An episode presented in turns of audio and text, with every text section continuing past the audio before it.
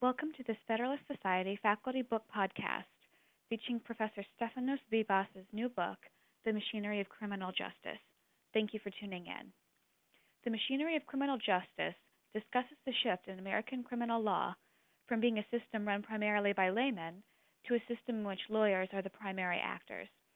Bibas argues that this shift has increased the speed and efficiency of our criminal justice system, but that softer values, such as reforming defendants and healing relationships, have been lost with the prioritization of efficiency. Bibas proposes a variety of ways to involve victims, defendants, and the public in the criminal justice process again, including requiring convicts to work or serve in the military and giving more power to sentencing juries over prosecutors. His remarks suggest that, although these mechanisms may be more expensive, they may better serve the interests of criminal procedure by facilitating the denouncement of crime, the vindication of victims, and the reformation of criminals.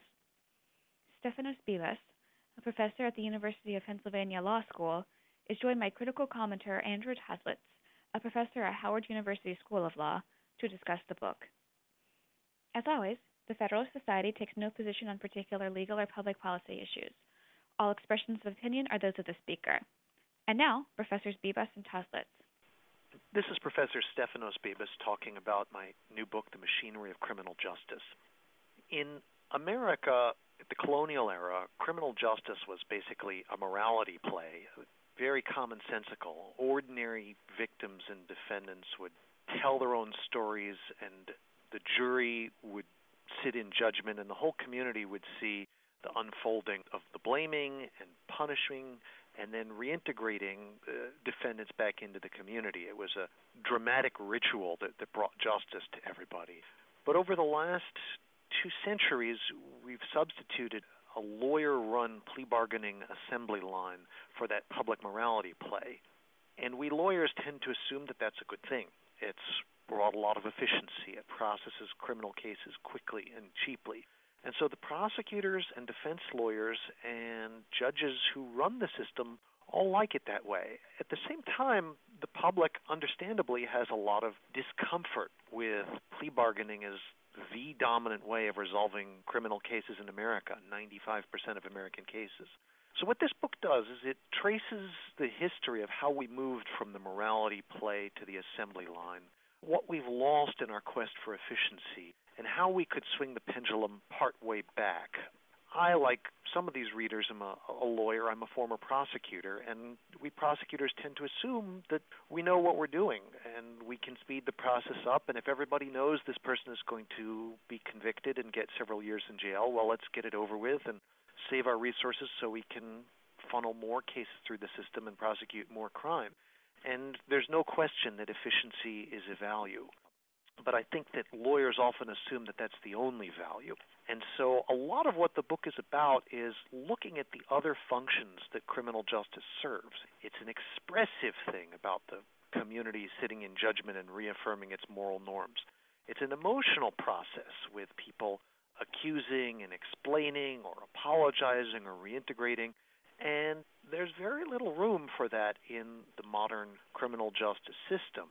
The difficulty, of course, is that the system is so overwhelmed and so busy with cases that we can't go back all the way to a system where lay people ran the show and everybody got a jury trial. We wouldn't want to go back to a system where the trials were so short they were only 15 or 20 minutes long and there was no room for defense lawyers to protect people. But if we realize that there have been things that we've lost, we can start to understand some of the public's frustration with the modern American criminal justice. And so the book starts off after looking at the history and, and how things have changed. It looks at the system today, where we basically have a gulf, I call it, between insiders and outsiders. The insiders are the prosecutors, defense lawyers, and judges who tend to be very amoral, tend to look at just the bottom line of processing cases. And the outsiders are the victims, the defendants, the members of the public and the community who feel like they want a moral vindication. They want their day in court. They want to tell their stories. And you get this pathological political dynamic between the two of them, a tug of war of control over the system where the voters and the outsiders feel like the lawyers are subverting justice and they pass a new law or clamor for a new sentence. And then the insiders subvert it through charging and plea bargaining and other hidden discretion. And as a result, you get some crazy laws that get passed, largely to claim political credit or respond to a media fury or something.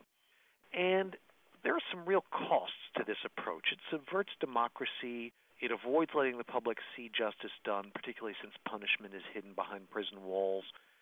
It really prevents there from being a meaningful democratic dialogue because right now it's really a, a tug of war and a power struggle over criminal justice. And it doesn't necessarily have to be that way, and it hasn't been that way for all of our history.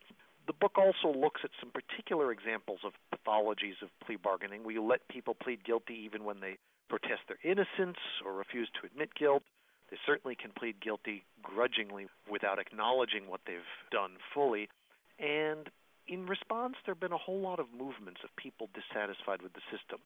Victims' rights movement, restorative justice, therapeutic jurisprudence all want to include more lay voices, not just lawyers back in the system.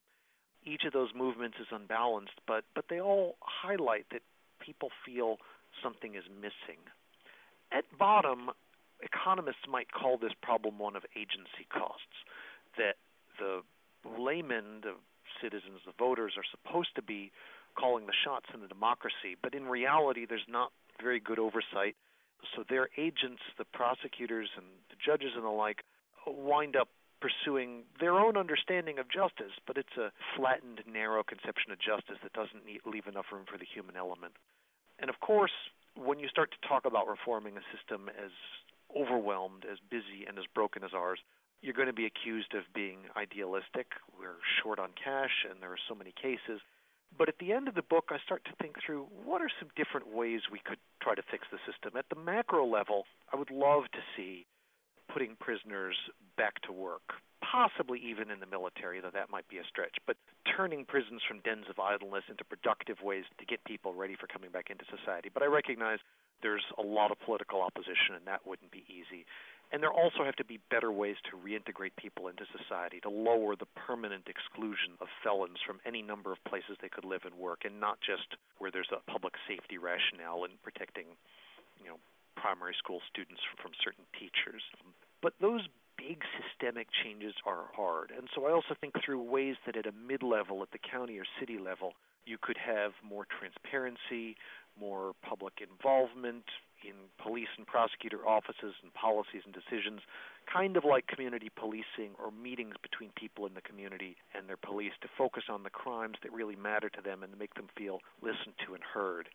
And at the end of the book, ultimately, I come around to an idea called restorative sentencing juries. The idea being that we should let the victim and the defendant tell their stories to a group of their friends, their family, and neighborhood residents and let them sit in judgment and hold the, the ultimate control so that, for instance, prosecutors can't unilaterally dictate sentences through charge bargaining and plea bargaining, but they'd have to justify why they were asking for a reduced sentence, and the community would judge how high a sentence was fitting. So the effort is to recreate something like the colonial morality play within our modern sentencing. That's going to be hard to do, it's going to be expensive, we probably couldn't do it for more than a fraction of the most serious violent cases. But there have to be ways to make people feel like they've had their day in court and been taken seriously if criminal justice really is to be about justice and to respond to the will of the public in a democracy. This is Andy Taslitz. I teach at American University, and I am also a former prosecutor. And I am a big fan of Stefanos's book, as setting forth aspirational goals for the system and some good reasons for those aspirational goals. And if I had to summarize the reason for my admiration for the book, I would describe it the idea of rule by technocratic elites and instead favoring a greater degree of rule by people, human beings, citizens. So there's a humanity that he wants to reintroduce into the system. And there's the voice or the vision of lay people in their role as citizens. So let me explain what I mean by this a little bit more. I purposely use the phrase technocratic elites and not experts. So in Europe, the criminal justice systems tend to follow recommendations of the criminologists, the sociologists, the social scientists who study these things. And those recommendations tend almost uniformly to be, for example, for more lenient kinds of sentences, for very different approaches to criminal justice than in the United States. In the United States, we don't listen to those experts. And there are a host of political reasons for that, but we don't listen to those experts. We have a kind of uninformed populism in which politicians appeal to tough on crime policies that are not necessarily the best for safety or for really meeting the needs of the people. And so Stefanos looks at this and says, well, how can we reintroduce? He's not modeling any of this on European systems. I mention that to clarify what I mean by elites. So the elites who are running things now are the lawyers. And the lawyers have made the system into the machinery of criminal justice. And it processes cases and it processes people on an assembly line, like in a factory, as quickly as possible without sufficient attention to one, what the function of a criminal justice system should be, and two, to what it should be in a democracy, in a democratic republic. So, for what it should be for people, just for human beings, as Stefanos talked about, he is very concerned with the idea that the criminal justice system is about the most egregious violations of moral principles in a society. And moral principles resonate emotionally. And the uh, public needs greater transparency. It needs to see what's happening in the system uh, so it can register uh, an emotional reaction. The offender needs the opportunity for more of an emotional response to learn from the experience to be truly rehabilitated. And the victims need more of a voice if they are to have their emotional needs met. And that requires more of a conversation involving ordinary people and less control by the lawyers of what the defendants say, less control by the lawyers of what the victims have a right to say. So, for example, Stefanos goes so far as to say that victims should have the opportunity to appeal certain sentences. And the fear of the defense bar has been that giving victims a voice will simply mean even harsher punishments. But that's not necessarily true. When people are faced with a specific case, a real case, involving a real offender, their views are often much more informed and much more balanced than they often are given credit for.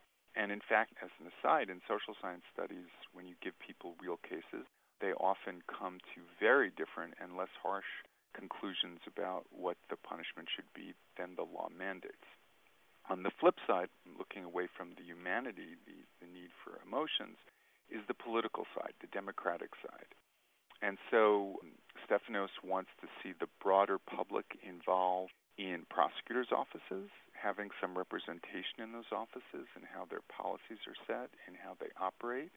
He's talked about his idea of restorative justice juries that involve the juries, ordinary people, in the process of sentencing, which again takes power away from one subset of lawyers. It reduces the power of the prosecutors he throughout is focusing on greater involvement of the conscience of the community and of the people at all levels of the system in the jury in making decisions in sentencing but also in everything that leads up to that which primarily involves the prosecutor.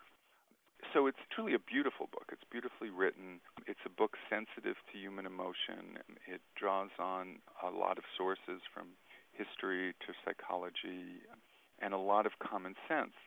He then has a range of very specific reforms that he recommends, and a lot of them also, I think, make sense. I have two concerns the narrow concern is the proposal about defendants working. And I believe in the dignity of work.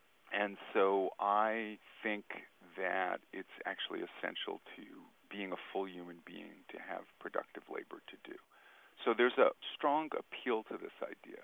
But there's a point, though, that still troubles me. It's just the resonance with slavery and chain gangs. And Stefanos is aware of that and says it expressly in the book. We're not going to have chain gangs. We're not going to do anything reminiscent of slavery, and there will be wages paid. But nevertheless, in a system that is so racially divided as ours, that disproportionately affects African Americans and other racial minorities, I worry about that. I'm not saying I disagree with the proposal, it just gives me pause. And the broader concerns are one, cost, which again, Stefanos has said he's aware of, but it's a major concern in implementing these things. So, for example, as he recognizes, even if we did this in a small number of cases, it would increase costs, but also to do it in a small number of cases, I'm not sure adequately achieves the goals that he set. So most criminal cases are misdemeanors. And even if we got rid of the minor nonsense things, locking people up for urinating in public, the silly things, there's still a massive number of more minor cases where that still matter to offenders and to victims. And so I'm not sure doing this just in a small number of cases would be widespread enough to achieve the goals he sets for himself. And the second concern, and it's not within the scope of his book, it's not the task he sets for himself, but it's necessary to complete the picture, is the politics. Almost everything Stefanos recommends is terrific. It makes perfect sense. And almost every one of his proposals, I think, would face massive political opposition. Some from some prosecutors, though not all. There's a subset of prosecutors who embrace a philosophy called smart on crime, who I think would be supportive of many of these proposals. But many prosecutors, probably most, and police would be opposed, and they have tremendous weight in legislatures even with what reductions are happening in the severity and size of our criminal justice system now are happening because of concerns about costs. So things that might raise costs, I think, are going to be particularly suspect, especially in hard economic times. I am concerned that he has written a book of brilliance and compassion and logic that won't achieve the change it should because politics needs to be addressed. And I'd love to see a follow up article or position paper or report that would talk about the politics of the situation. In fact, even if there were a group of people and it weren't just something from Stefanos, a group of social scientists and legislators and judges and so on that worked on some kind of position paper on how could you make things real? Is there a political way to make these things real? I'd love to see that. So, very thoughtful comments. This is Stefanos Bibas again. I don't want to respond point by point. I think the, the key things to take away are first of all, the public does have these expectations that the way we do justice matters and whether the system is emotionally tone deaf or sensitive matters. And part of what the book is saying is we've been focusing on increasing quantity. We need to focus on the quality of justice, on making people feel justice has been done and we haven't done a very good job of that. And that's why voters are frustrated, and that's why the public, which often misunderstands the system, wants to be heard more and have its day in court. I point to various movements that I think suggest this is a promising time. I think there are ways to use community involvement in policing and prosecution to focus in on subsets of people whom we care more about prosecuting and maybe let some other categories of cases go. I find a lot of hope in some of the faith-based initiatives that have private dollars and money, et cetera, coming in to help rehabilitation and reform in prisons. As long as you deal with the Establishment Clause problems, I think those are actually some pretty promising developments. And I think that politically, now that the budget crunches have hit, if you can talk about ways that states can focus their resources, focus the universe of cases they're addressing, it is hard because the system could use a lot more money, but some of these efforts to have less professionalization and focus in on doing fewer cases better could potentially be sold as a way to really worry about the serious cases and make people feel justice is done there and find alternative ways of dealing with some of the other ones. So the bottom line is we've turned over criminal justice too much to the elites, to the efficiency experts, to the agents, but we've forgotten that there are real human beings there who are the ones who are supposed to be served by the system and trying to have this conversation about what we could learn from our history, what we could learn about that ideal of the jury and the community sitting in judgment and the morality play is, is at bottom, as I say, a lot of professors and a lot of lawyers are Weberian, they're bureaucrats at heart, and this is an effort to channel the framers in Tocqueville and thinking about how we could govern ourselves and, and see justice done as something a little bit more like a morality play. The ideal may be hard. It certainly our broken system is not going to change anytime soon, but it's still an ideal worth striving for. I think the only thing I'd add is a comment from the perspective of the bureaucrats, and that is some of the things that Stefanos talks about do happen in the current system sort of accidentally. So there are moments when, in the guilty plea process, a defendant makes a powerful and sincere statement. There are moments when victims insist on being mm. heard and get really, really do get heard. There are moments when a jury is involved in sentencing as well as in the trial. And for me, as a prosecutor, when these happened, these were powerful. These were very satisfying moments for me. These were moments when I felt like justice is really being done here. And I'm not just a bureaucrat, and I don't want to insult bureaucrats in all aspects. My wife is a bureaucrat in a different area of law and is great at it and does a lot of good for the people she serves. But the criminal justice system is different. It's not the place for the bureaucratic attitude. And I think that some people who might be opposed to these sorts of things, if they experienced more of what it's like, would be more willing to be open minded. And I also think it would mean it might affect hiring practices. You know, who are you going to hire as prosecutors? Do you want to hire control freaks and want the power that comes with the current position, or do you want people are more concerned with the human beings at issue, as many prosecutors are. But hiring and training practices would really matter and they'd need to be changed for prosecutors, for judges throughout the system. But if we could pull this off, I think it would be a terrifically satisfying experience. Thank you for listening to this Faculty Book Podcast. For more podcasts, as well as audio and video of past Federalist Society events, please visit our website at www federalistsociety.org forward slash multimedia.